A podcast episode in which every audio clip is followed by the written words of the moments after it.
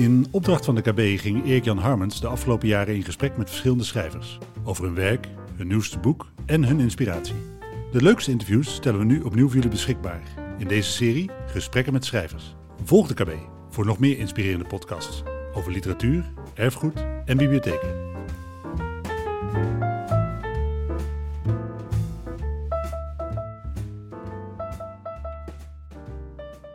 Ik ben in Amsterdam-Oost en tegenover mij zit K. Michel, de dichter. Ehm, terwijl eh, je roert in eh, je koffie die je net hebt ingeschonken, praat ik met jou over eh, speling, zoeken, alle gedichten tot nu. Die zijn vorig jaar verschenen en tegelijkertijd verscheen Te voet is het heelal drie dagen ver. En dat is een nieuwe dichtbundel. Ehm, te voet is het heelal drie dagen ver. Heb je ooit heb je overwogen om die dan in je verzamelde gedichten op te nemen? Uh, nee, want, want ze kwamen tegelijkertijd uit. Ja. En het idee was, uh, dat is alweer een jaar of vijf geleden, dat, dat er een nieuw boek was geweest. Dus het idee was om die oude gedichten ook beschikbaar te maken. Ja.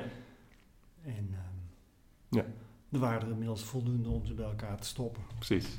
Ja. Dus, was dat voor jou een gewichtig moment, dat je verzamelde gedichten tot nu verschenen zo? Uh, nou, gewichtig. Ik, ik weet niet, uh, gewichtig is een dik woord. Maar uh, het was helemaal niet de bedoeling eigenlijk om een verzamelde gedicht te maken. De bedoeling was eigenlijk om een soort bundel te maken met honderd gedichten of zo. Hm. Maar de uitgever vond het fijner om ze allemaal bij elkaar te stoppen. Ja. En ik vond het iets te plechtig, maar op een gegeven moment dacht ik, ze hebben eigenlijk wel gelijk. Ja. Want er zijn heel veel van die punten, er zijn heel veel van die boeken. Ik hou zelf heel erg van uh, de beste 60 of een of andere uh, strenge selectie. Dat vind ik fijn. Maar ja, er zijn al zoveel van die boekjes. En die hebben iets heel uh, rommeligs. En toen, toen dacht ik, het is, het, is ook, het is eigenlijk ook wel een mooie aanleiding. Rommelig bedoel je dat het misschien niet duidelijk is waar het op gebaseerd is? Waarom het dan de beste zijn of zo? Nee, het rommelig is dat er in de boekhandel liggen er ook altijd van die uh, boeken, uh, gedichten over uh, het verplanten van potten mm -hmm. en het timmeren van kasten en gedichten over driehoekige en vierkante wolken ja. en over wandelen en over reizen en over Frankrijk. Mm -hmm. Dus het is een beetje een soort vergaarbak. Al die verzamelbundels, ja. ja. En ik, moet, ik heb zelf helemaal nooit plezier in het lezen van uh, boeken die verzameld zijn. Verzamelde gedichtenboeken. Die zijn te dik. Mm -hmm. ik, heb er, ik heb er wel een aantal, maar die doe ik eigenlijk niet open. Ik hou eigenlijk meer van die dunne bundels. Ja. Maar het moment, de, het moment waarop de uitgever kwam met het idee van we maken er een pocket van. Toen dacht ik, kijk, een pocket, Mhm. dat vind ik uh, tof. Ja. Want de Pocket, het zijn eh, alle bundels eh, die tot nu toe verschenen, even los van die laatste, voor 15 euro bij elkaar. Dus dat is ook een mooie deal. ja, handzaam boek. Handzaam boek. En eh, nee, maar ik hou van pockets. Ik heb, eh, ik heb ontzettend veel geleerd van Penguin Pockets vroeger. Die kon je voor een habbekrats kopen. Dat Ja. zijn lekkere boeken, die liggen lekker in de hand. Ja. Ik hou niet zo van die boeken met een soort houten lambriseringssfeer eromheen. Nee. Dat is niks voor mij. Had je het gekund om een selectie te maken uit je poëzie? Ja hoor, makkelijk. En zou je dan ook eh, op een of andere manier, wha- whatever it may be, de beste gedichten hebben kunnen selecteren? Eh, zeker. Mhm. Dit heb ik namelijk al, ik kan het zo, zo, eh, zo stoer zeggen, want ik heb het al gedaan een aantal jaren geleden voor, het, voor Trouw. Mhm. Die gaven toen eh, een aantal selecties uit. Ja. En ik, ik moest dan ook zo'n selectie maken. Toen heb ik een selectie gemaakt van een stuk of 60 gedichten, geloof Ja. ik. Ik weet niet meer precies. En hoe werkt dat dan? Want hoe selecteer je? Ja, ja, gewoon totale willekeur. ja. Maar ik, ik, het viel me wel, het, het- ik, ik geef niet zoveel eh, gedichten uit. En het viel me dus wel mee, eh, als je niet zoveel uitgeeft, dat doe je omdat je streng selecteert. Mhm. En het viel me dus mee hoe weinig gedichten me tegenvielen. Ja. Dus er waren er een paar waarvan ik dacht van, nou, dit is wel slap, slap. Maar eh, het gros viel me, viel me mee. Ja. Dus eh, Ben je gaan veranderen? ik heb wel dingen veranderd, ja. Mhm. Maar- Grote maar- dingen of kleine ingrepen? Nee, nee, kleine dingen. En bij een paar gedichten heb ik eh, zitten, echt zitten eh, herschrijven aan bepaalde zinnen. Mhm. Maar bijvoorbeeld de meeste veranderingen zijn klein. Er was ergens, eh, had toch alweer een paar keer een herdruk overleefd. De fout, eh, de Saragossa-zee. Mhm. Terwijl het moet de Sargasso-zee zijn. Nou, daar kijkt iedereen voortdurend overheen. Ja, ja. Maar dat ergerde mij. Precies. Dus dat is mijn eigen fout. Ja. En, En je bent bijvoorbeeld weer gaan kijken naar, je, naar de eerste bundel Ja, naakt als de stenen. ja, En die viel je mee. Die viel me mee, ja. Ja. Die viel me mee. Er staan, er staan twee gedichten in die ik niet, niet, niet, niet echt goed meer vind, maar het viel me mee. En het viel me ook mee dat in die bundel, dat was dan de eerste, die is 20 jaar oud of zo. Er staat aan het einde een lang gedicht. Dat is best romantisch en een beetje eh, vertellend. Mhm. En ik had verwacht dat dat eh, door de jaren heen een beetje was ingezakt. Hm. Maar dat was niet zo. Misschien moeten we dat gedicht er even bij pakken. Dat, dat kan, dat, kan. Zullen we dat eens doen? Want dan pakken we er even een gedicht uit. Jij moet Nou, ze, weten zijn- dat... ze zijn het, lang, hè? Ze zijn lang. Ja, we hoeven... Nou ja, het is niet eh, ik bedoel, lang. Het is niet echt een half uur duurt om het voor te lezen, toch? Nee, maar eh, nou, eh, nee, het is prima. Maar als, je, als je voorleest met het publiek, dan word je altijd geacht zeven minuten of negen minuten of twaalf minuten voor te lezen. Dus ik ben afgericht. Ja, dat begrijp ik, ja. Maar we moeten even goed bedenken dat we deze podcast maken voor bezoekers van bibliotheken in Nederland en België. Ja. Eh, dat zijn mensen die heus wel geïnteresseerd zijn in poëzie, anders zouden ze hier niet, eh, deze podcast niet hebben aangeklikt. Maar het zijn niet per definitie mensen die extreem belezen zijn. Dus we moeten even uitleggen dat jij twintig jaar geleden bent gedebuteerd met Ja naakt als de stenen, ja, zoiets. zoiets. Ja. Ehm, dat dat een bundel was die paste op dat moment in de, eh, in de hoek van Maximalen. Eh jij maakte deel uit van Maximalen. En Maximalen was een groep, je kijkt me nu heel gebiologeerd aan, een groep dichters. ja, je vindt het vind je niet leuk als ik daarover begin. Nou, ik hou mijn mond eventjes. Oké, Een groep verder. dichters aangevoerd door Joost Zwagerman, eh, waar Ja. ook F. Starik in zat, waar Arthur Lava in zat, Johan Joos en nog zo'n aantal dichters. Ja, Ehm, die, ehm, nou, laten we zeggen, de, eh, het straatrumoer weer eh, op het papier eh, terug wilden eh, toveren. Ik vind eigenlijk wel een goede omschrijving, of niet? ja dat is ook een goede omschrijving. Alleen ik had er niet zoveel mee te maken. Ik zat er een beetje naast. Dus ik zat in een, in, een, in, een, in een wereldje wat een beetje eh, daar net mee overlapte. Dus ik zat in de hoek van de mensen van, hoe heet het, eh, Perdu en zo. Die, dus een plek in Amsterdam die, waar allerlei dingen gebeurden. Ja. En ik maakte eh, daarvoor al eh, uitgebreid eh, boekjes met eh, vrienden Herman en Lely en Hans van der Markt. En ik heb nog een hele reeks tijdschriftjes uitgegeven met Arjen Duinker. Ja. Dat ging er allemaal aan vooraf. Ja. En Perdu is dus een theatertje, boekhandel Ja. eh, aan de Kloveniersburgwal in Amsterdam. Hebben we dat ook even goed uitgelegd? Ja. Ja. En, die, en bij die maximale heb ik dus eh, twee gedichten staan van mij in dat boekje. Maar ik heb eigenlijk nog nooit, nooit meer met hun opgetreden. Ik had er niet zoveel mee te maken. Hm. En eh, ja, dat straatrumoer, dat zei me niks. Nee. Maar het was, het was op zich, eh, nou, er was van alles aan de hand in die tijd. Dus eh Ja. het was de jaren tachtig. eh, veel, veel kraakpanden en veel eh, doe-het-zelf eh, eh, initiatieven. Dus zelf een boekhandel beginnen of zelf eh, lezingen organiseren. Zelf Ja. blaadjes maken. Ja. Eh, posters, eh, noem maar Dus op. we zitten nog voor het internet natuurlijk. Ja, Ja. en ehm, dus ik, ik, ik, ik kijk er altijd een beetje raar tegenaan dat ik, dat ik dus als een soort volwaardig lid van die club word beschouwd, terwijl ik er eigenlijk heel weinig mee te maken had. Mhm. Dat, eh, ik, ik zat er net naast, zo. eh, Ja, ja, ja. Ja, toch is het. wel- Ik bedoel, het, eh, er gebeurde weer eens wat. Het, het, het, was, het was een. toch een. het- Nou, dat gebeurde al een hele hoop, sowieso. Ja. Ja, de hele Hm. jaren tachtig was het in Amsterdam. Ik, ik kwam uit Groningen, ik had in Groningen gestudeerd. Ja. En, en daar had ik ook al boekjes gemaakt. En toen kwam ik in Amsterdam in 1981 en eh, toen ging verder met studeren.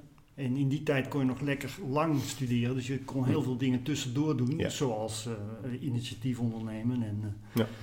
laten we zeggen, rare panden schilderen en zo. Mm. En ehm, ja, eh, te midden van al, van al die activiteiten was, wa- wa- waren er maximaal er eentje. Ja, ja. Je moet gewoon zeggen wat je wil. Dat lijkt me, ik- dat zou ik graag willen. Ja, nou dan doen we dat.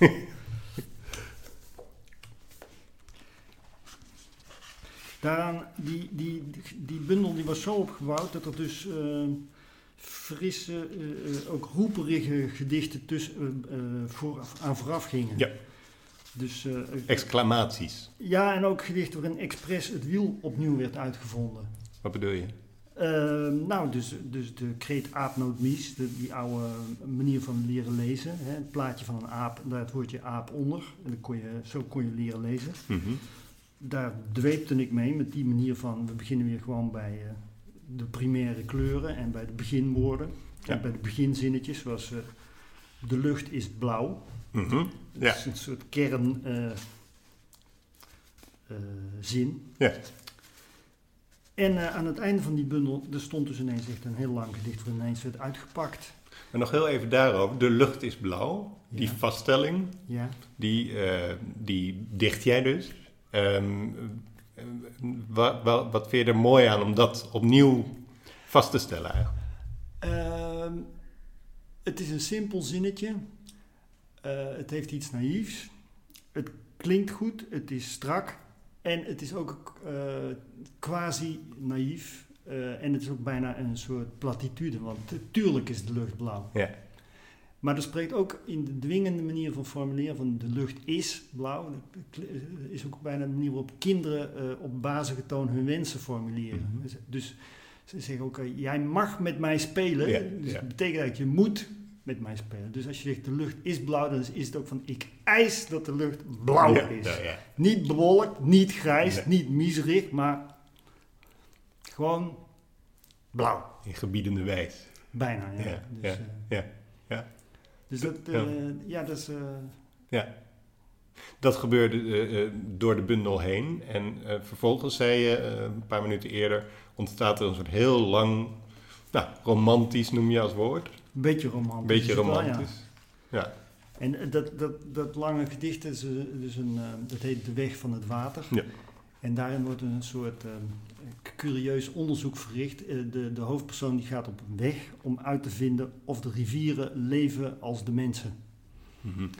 En die gaat dan allerlei rivieren onderzoeken. Dus eh, eh, in vijf stukken wordt er vijf keer een rivier bezocht. Ja. En dan bekeken. En, eh, en dat gedicht begint bij de Maas. En dan komen we natuurlijk langs de geboorteplaats van Rimbaud. Mhm. En het eindigt via omzwervingen in eh, Tsjechoslowakije, in Spanje. Het eindigt in eh Zeeuws-Vlaanderen eh, bij het verdronken land van Saaftingen. Ja. Dus Ja. wat dat betreft ook heel ouderwets en opgebouwd als een soort keeste, een zoek, zoektocht met, een, met het, het einde weer thuis. Ja.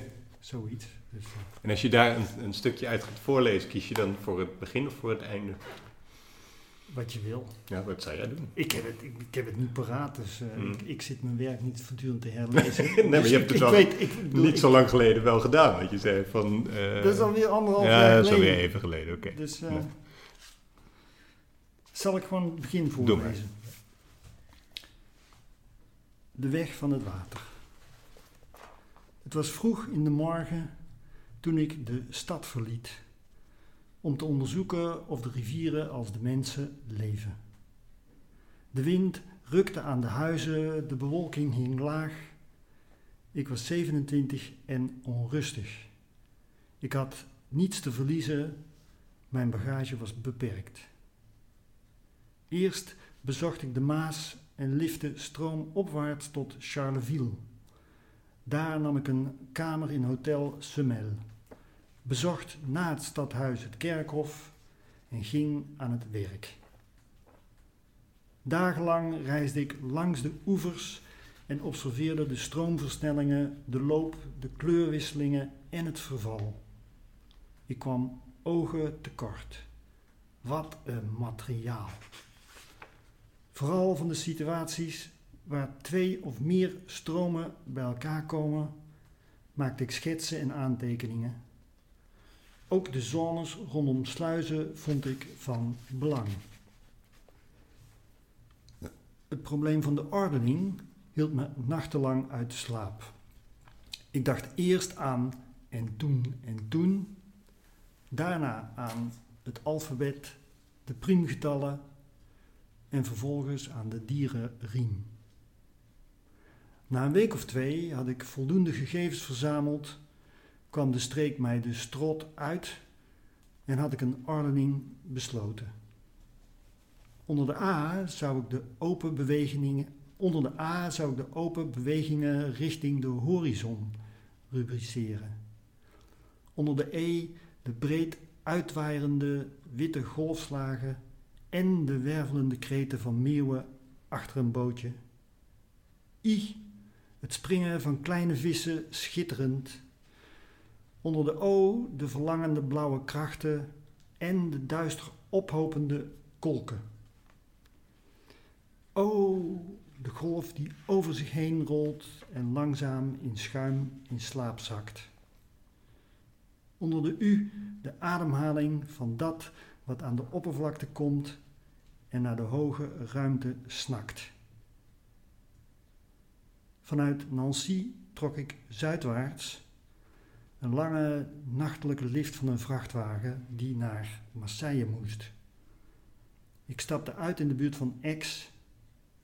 Daar werkte ik een tijdje bij een boer. Het probleem van de ordening. Ja. Ja.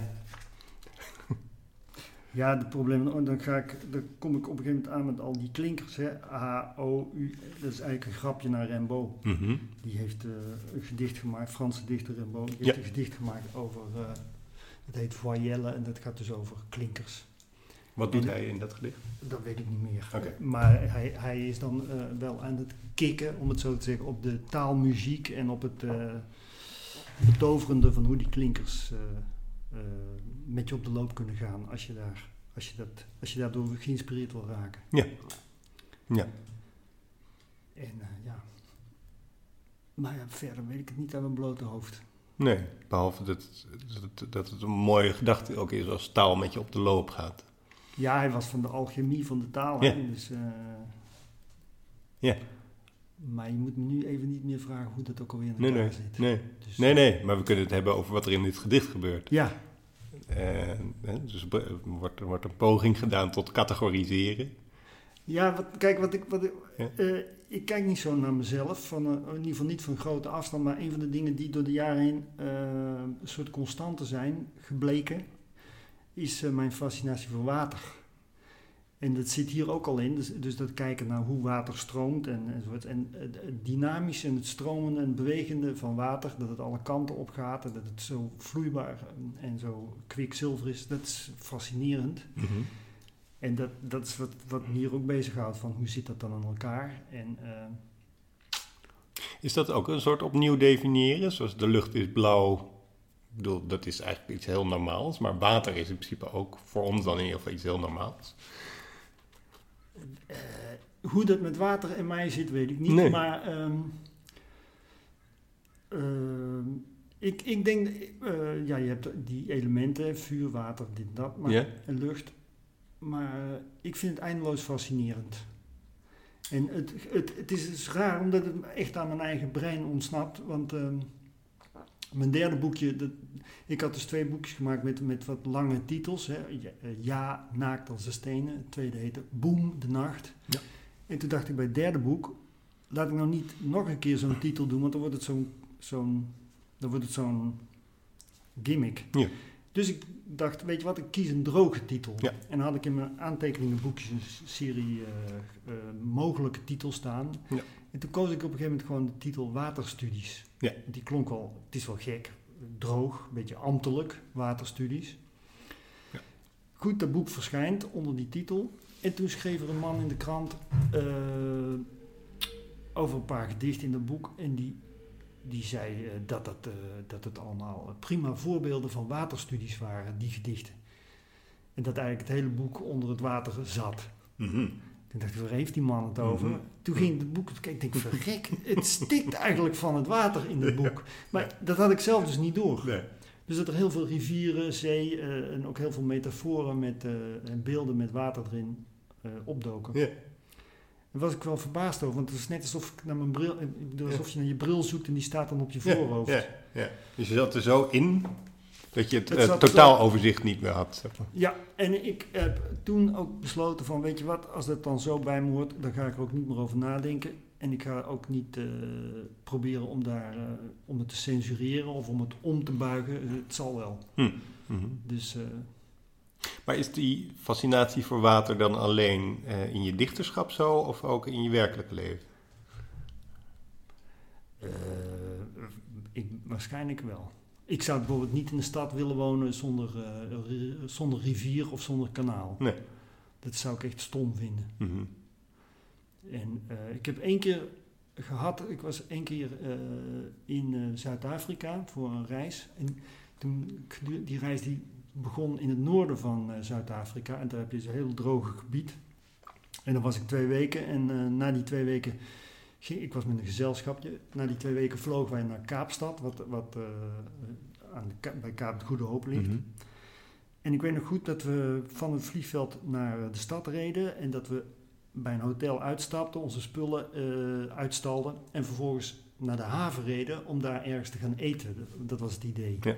Dus wij tuffen in een autootje naar de haven en we parkeren de auto daar en ik doe de deur van die auto open, ik stap uit, op een kade was dat.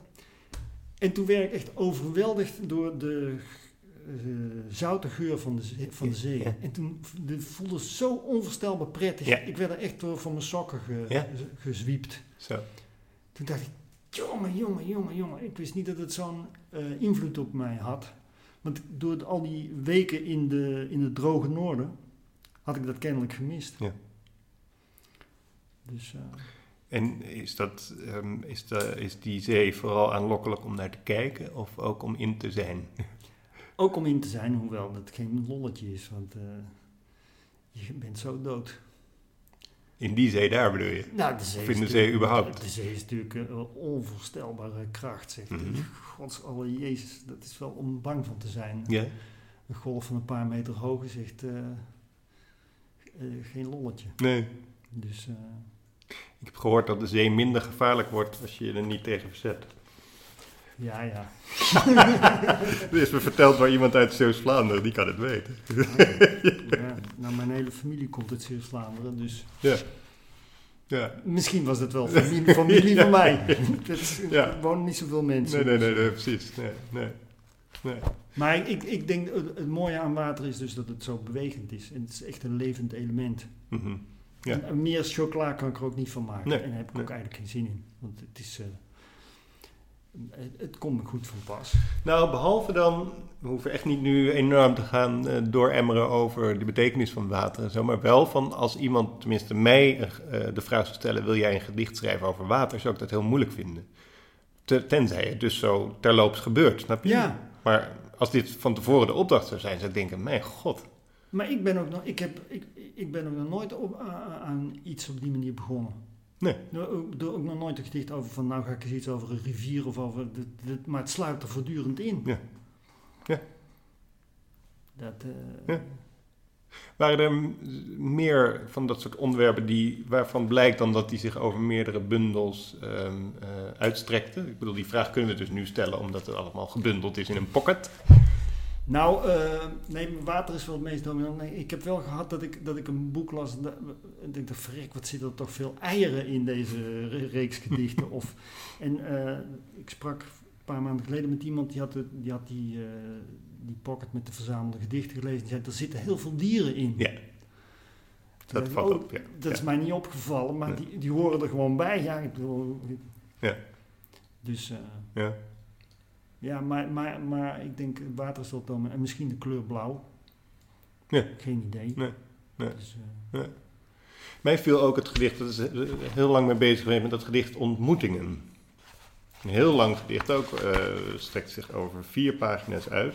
Ja, met al die losse Ja. zinnen. Met allemaal losse zinnen. Ja, eh, dat toch werkelijk geen aforismen zijn, maar wel Nee. even zo ogen. ja, Het is eigenlijk een opzomming die alle kanten op gaat, die heel Ja. erg. eh, eh, Ja. waar het onder andere gaat ook over. Nou, pak ik even iets erbij hoor. Het begint, eh, je pakt ook je boek erbij, het begint op pagina 206. Mhm. En één daarvan is, op, ehm, die zal ik dan eventjes met jouw permissie even voorlezen. Mijn hand herinnert zich de deurklink van mijn kamer, Mijn mond herinnert zich hoe de rand aanvoelde van de beker waaruit ik s'nachts yoghurt slurpte. Mhm. Dat is dan één van de, nou, pak een beet, 60 ehm, Nee, minder. Het zijn er niet zoveel. 40 Zoiets. regels die zo onder elkaar staan. Ja. Kan je daar iets over vertellen? Van hoe, hoe is dit gedicht ontstaan? Want het is een vrij ongebruikelijk gedicht. Ja, nou, eh, ze, het gekke is, ze zijn allemaal anders, die gedichten. Dat doe, dat doe, ik, er niet, daar doe ik het niet om, maar het verbaast mezelf altijd hoe, hoe verschillend ze zijn. Ja. En om de andere manier, ik herhaal me niet zo vaak, geloof ik. En op de andere manier eh, is telkens het uitgangspunt anders. Ja, ja. En het uitgangspunt bij dit gedicht was ehm, om, om te noteren en te, bij elkaar te sprokkelen eh, die gebeurtenis waarbij, waar- waarbij twee dingen elkaar ontmoeten. Dus een mond en de, de rand van een beker. De, je mond Ja. raakt de rand van een beker aan. Dus alsof er twee dingen bij elkaar komen. Ja. En eh, je hand en een deurknop. En ehm, En zo begint het gedicht ook. Het wit ontmoet de lijn in de punt. ja, Het is natuurlijk een beetje een, een onduidelijke zin als je hem voor het eerst leest.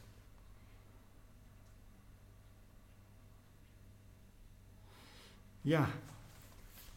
Maar het, het, het uitgangspunt van al die Ja. dingen is dus op, op de een of andere manier eh, daar waar iets iets anders ontmoet. Ja. En ehm, eh, eh, wat, ik, wat ik erin probeerde te krijgen was het niet alleen maar droog, niet alleen maar droog benoemen van dat soort ontmoetingen, maar ook om te werken met waar aanwezigheid en afwezigheid elkaar raken. En ik weet niet of het gelukt is, maar onder het gedicht zat eigenlijk ook de bedoeling om te schrijven over waar iemand die weg is gegaan, of waar iemand die dood is gegaan, nog steeds eh, met, met zijn of haar afwezigheid mij nu kan raken. Oh ja. En dat is dus heel raar. Ook in het echt, Mhm. buiten het gedicht, Ja. is dat heel raar. Dat iemand die dood is gegaan, die kan je nog steeds raken terwijl jij in leven bent. Met haar afwezigheid. Ja.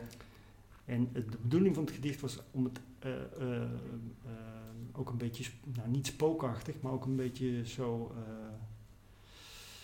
over leven en dood te laten gaan. Ja. En ik weet niet of dat gelukt is. Nou, dat Maar is zeker wel... Ik, Maar geval, dus het gaat, die, Ja. die hele opsomming die Ja. is dus droog en die gaat over van alles en nog wat. Dus een mond en een beker en weet ik veel. Maar dus uiteindelijk ook over ehm, eh, hoe afwezig mensen je kunnen raken. Ja, ja, ja. Ja, dat is ook een regel. Hè? Als, eh, ik lees nu weer eentje voor. Als je je ogen dicht doet, dan kun je door de ogen van een ander kijken, ook als die overleden is. Ja, Dit is dus weer een regel uit het gedicht Ontmoetingen. Daar Ja. hebben we het nu over, over dat gedicht. ja, Dus je kunt door de ogen van een ander kijken, als je je ogen dicht doet, ook als die ander overleden is. ja. En dat is misschien het mooie aan dit gedicht, dat je het bij eerste lezing, le- ik lees in ieder geval bij eerste lezing dingen veel te snel. Dat is mijn tekortkoming. Ik lees altijd zo scannend eerst zo. Ja, dat is toch prima. En pas daarna, bij dit soort zinnen, denk je van wacht even, ik moet opnieuw beginnen, want, want hier wordt gevoeld. Snap je wat ik bedoel?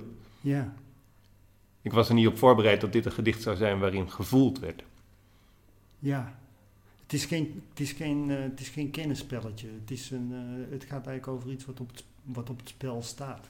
Ja. Dus er zit wel iets afstandelijks in en dan op een gegeven moment klapt het om en dan wordt het ineens, eh, komt het ineens heel dichtbij. Exact. Dus, en sommige, maar da- daarom is het woord ontmoeting ook. Dus som- soms is een ontmoeting bijvoorbeeld tussen je hoofd en de kastdeur, dat is een botsing. Ja. Of wanneer je tegen een glazen deur opknalt. Bijvoorbeeld in sommige gebouwen is dat heel makkelijk. Ja. En dan is het dus een botsing, maar soms kun je ook eh, iets voelen zonder dat er gebotst wordt. Of eigenlijk. eh. Ja. Maar zo'n zo'n tekst is, is dus. eh, ik vond het moeilijk om die tekst goed te krijgen, want zo'n tekst is dus eh, ja, heel afhankelijk ook van hoe, of iemand mee wil gaan in. kijk, want als je bijvoorbeeld een tekst hebt die dwingend is, met een begin- duidelijk begin en dan een midden en dan een pointe en aan het einde, dan sleep je iemand Ja. als het ware er doorheen, Ja. de, de lezer. Ja. Maar deze is een beetje sprokkelig, dus je moet zelf als lezer eh er chocola van maken. Ja. Of het op je in laten werken eigenlijk. Maar jij moet ook een beetje als lezer denken terwijl je schrijft, bedoel je dan? Ja. Dus, eh, Ja. Het is, het, is, het, is, het, is een, het is een kwetsbare tekst. Het is net alsof het een groot wit vel is met een paar potloodstreepjes erop. Ja.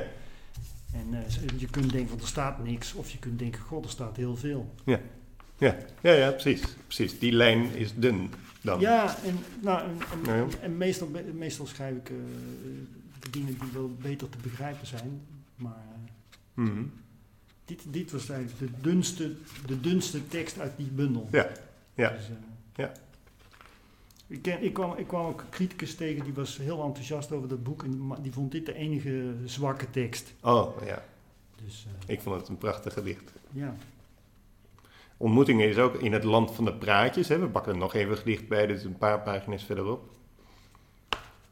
Waarbij het ook over ontmoetingen gaat. Je schrijft daar: twee mensen die elkaar tegenkomen kunnen twee dingen doen. Of de een slaat de ander plat, of de een stelt de ander een vraag. We hebben vandaag voor het tweede gekozen tot nu toe. Kijken, wat was Dat is pagina 218. Oh, ja. Maar dat is, dat is wel een heel ander eh, verhaal. Goed, vertel. Nou, want die, die, dit is een beetje een laconieke manier van ehm, praten over eh, geweld. Dus ik stelde me voor eh, een raar soort sprookje, een beetje een gewelddadig sprookje van twee mensen komen elkaar in een vlakte tegen. En dan kun je denken van, goh, eh, wat zou er dan kunnen gebeuren? Nou, ze komen elkaar in die vlakte tegen, dus dan kunnen ze twee kanten op. Ehm, of ze zeggen zoiets als van eh, eh, lekker weer vandaag, of hoe gaat het met u? Of ze beginnen gewoon er meteen op los te rammen. Ja. Eh, eh, omdat ze zich bedreigd voelen. En eh, ja, de rest, de rest van het gedicht is eigenlijk een soort uitwerking van die, die twee mogelijkheden. Ja. En- Waarbij je die tweede optie van het elkaar neerrammen niet modicus afwijst. Eh, nee, ik neem, maar ik neem, ik neem eigenlijk geen, po- geen, geen positie in, geloof ik. Dus Nee. eh, ja. Dat heb ik overigens al heel lang niet gelezen hoor, dat gedicht. Hmm. Dat, eh, Nee, behalve dan, ik, wat- dus wel al pratende wel mooi is, dat ontmoetingen in ieder geval wel vaak terugkeren in je gedicht. Nou, ik, eh, ik schrijf eigenlijk bijna nooit alleen maar over mezelf. Is me opgevallen. Dus meestal gaat het over eh, m- m- m- eh, eh, mezelf en de omgeving. En ik ben over het ik sta nooit zo eh, direct op de voorgrond in het gedicht. Dus meestal, meestal gaat het over dingen die om mij heen gebeuren, of dingen die ik zie, of, of zoiets. Maar ik, ik ben niet iemand die het over zichzelf direct heeft. Dus het gaat eigenlijk altijd over ontmoeten met de omgeving, of Ja. wat er in de omgeving aan de hand is, of wat er met andere mensen aan de hand is. Ja. En het is bijna net alsof ik zelf eh, eh, als een soort in een, een bijrol heb in het toneelstuk. Mhm. Ik sta een beetje in de coulissen en ik heb het over wat er aan de hand is. Ja. En ik ben eigenlijk is niet vaak de hoofdrolspeler. Nee. Dus, eh, Maar dat vind ik er wel. en hoe dat komt, weet ik niet, want daar heb ik niet Nee. eens voor gekozen. Dat is Maar het is wel aangenaam, want daardoor is het open. Het is, het is poëzie met de deur open, zou je kunnen zeggen. Weet ik veel. Nee, weet jij natuurlijk niet, maar dat roep ik dan even. Nee, maar dat ik word er dus wel vrolijk van. Het is wel, eh, ja, het is alsof je gewoon de deur open zet, zeg maar, en alles laat binnenkomen. En daar dan, dus je bent zelf inderdaad meer toeschouwer dan dat, je, dan dat het allemaal over jouw eh, binnenwereld gaat, om het zo te zeggen. Ja. Maar dat, dat, die binnenwereld heb ik wel, maar ik vind het niet zo interessant Nee. om het aan mezelf te vertellen. Dus ik schrijf ook geen dagboeken, want als ik, als ik in een dagboek begin te vertellen wat ik die dag heb meegemaakt, dan verveel ik me dood. Ja. Ik denk, dat weet ik toch Ja, al, ja, dus waarom, zit- waarom zit ik er nou op te schrijven? Dus als ik, moet gaan, als ik op zit te schrijven wat er met mij aan de hand is, ja, dat, dat, dat is... Dat, is- dat, is, eh, Ja. Snap je? Dat is Ja. net, alsof je tegen een spiegel staat te praten. Ik, bedoel, ik zie mezelf in die spiegel. Ja. En dat vind ik niet onbelangrijk. Alleen het is niet interessant om een gedicht van te maken voor mij. Want ik, ik kom dan niks. te Maar die, tegelijkertijd, die teksten hebben wel altijd eh, eh, iets met mijn leven te maken. Of met, Mhm. me- met mezelf. Ja. Maar niet eh, met, met mezelf in de hoofdrol. Nee. Dat, Nee. En als ik bijvoorbeeld... in het openbaar kan ik prima over mezelf vertellen. Want dan vertel ik het tegen die andere mensen. Die vinden het wel interessant om te horen. Ja. Maar ik ga dat niet voor mezelf Nee, opschrijven. nee, nee. nee, nee. Want dat vind ik, dat, is, eh, dat heeft iets steriels. Mhm. Ja. Dus, eh, Ja. En, ehm, wat, ik, wat ik bij gedichten over het algemeen eh, fijn vind, is als je er meer kanten mee uit kunt. Dus ik heb wel eens gezegd, ik vind het fijn als een gedicht een voorgrond heeft en een achtergrond. Hm. Net als bij een toneel.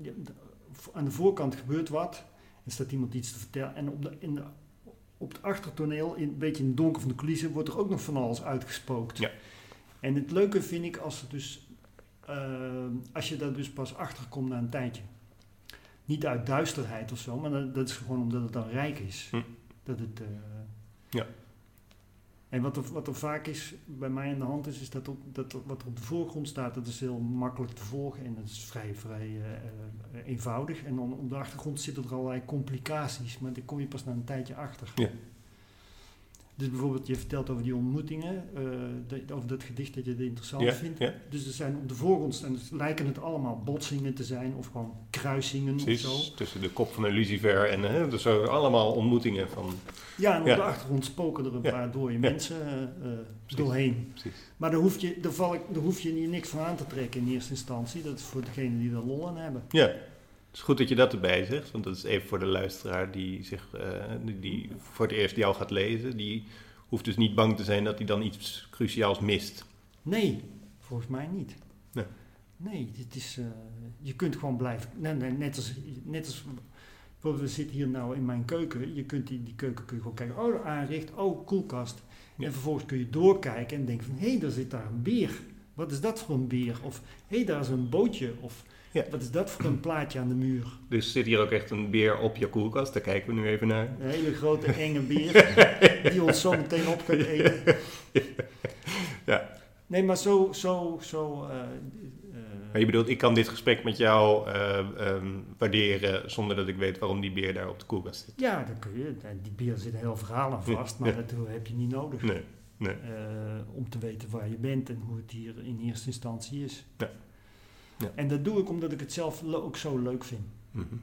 Ik, eh, ik, vind, het, ik vind het prettig als, als dingen aan de, een- soort heldere structuur hebben of een heldere voorkant hebben en dan ingewikkelde Ja, achterkant. ja, ja, ja, ja. Het, het tapijt is aan de voorkant zus en aan de achterkant eh, heb je al die knopen zitten. Ja, ja, ja. Maar bij mij zitten dan de knopen niet aan de achterkant, die zitten gewoon op de achtergrond. Dus Ja. die zie, als je goed kijkt, zie je de knopen ook nog zitten. ja, ja. Dat vind ik ook fijn als mensen, dus, net als bij goochelaars, die halen dus een truc uit voor je ogen. Ja. Het is, is niet een geheimzinnige truc, maar je moet gewoon een beetje goed opletten, want dan zie je het. Ja. Dan, eh, Ja.